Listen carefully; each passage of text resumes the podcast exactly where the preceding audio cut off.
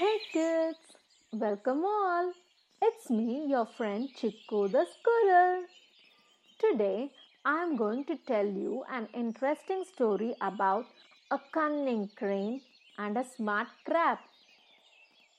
In a lake was living an old cunning crane. You know, crane loves eating fishes. But this is an old lazy crane so it was thinking of some easy way to catch fishes.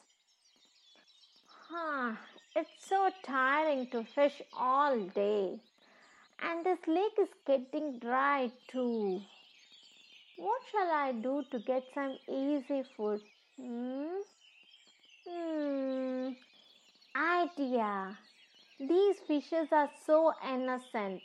I can trick them easily. Ha ha ha the crane and executed a plan. It went and sat beside a rock with a very sad face. Some of the fishes and crabs saw the sad crane and asked what happened. Then the crane said, My dear friends, yesterday I met a fortune teller and he told this lake will soon get dried. There will be no water for us to live Soon we all will die. All the fishes got frightened. One of the fish asked, Oh, Crane, you are so wise and old. Can you please help us out? The cunning crane laughed to himself.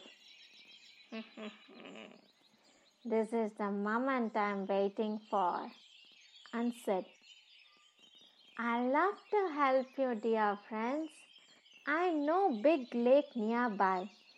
Daily I can carry one among you to that lake, and you all can live there happily. All the fishes and crabs believed and they accepted. From next day on, daily the crane carried one fish at the back and flew to some distance and swallowed the fish. So now every day the crane was having good food. One day came the turn of the little smart crab. The crane carried the crab on his back and was flying. The crab was having good view around. After flying to some distance, the crab saw a lot of fish bones. The crab got suspicious and asked the crane, Dear crane, why are there so many fish bones here?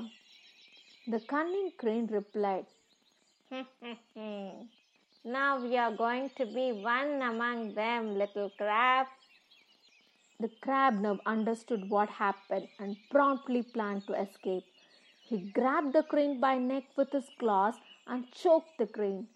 The crane was struggling with pain and immediately the crab jumped and escaped. The crab returned to the lake and explained what has happened to all other fishes. All the fishes were happy and clapped and wished the crab for his braveness. Oh, that was a big escape, right, kids? We should not believe in some outsiders blindly. We should think and then discuss with our parents and then decide. Okay, now it's time for me to go.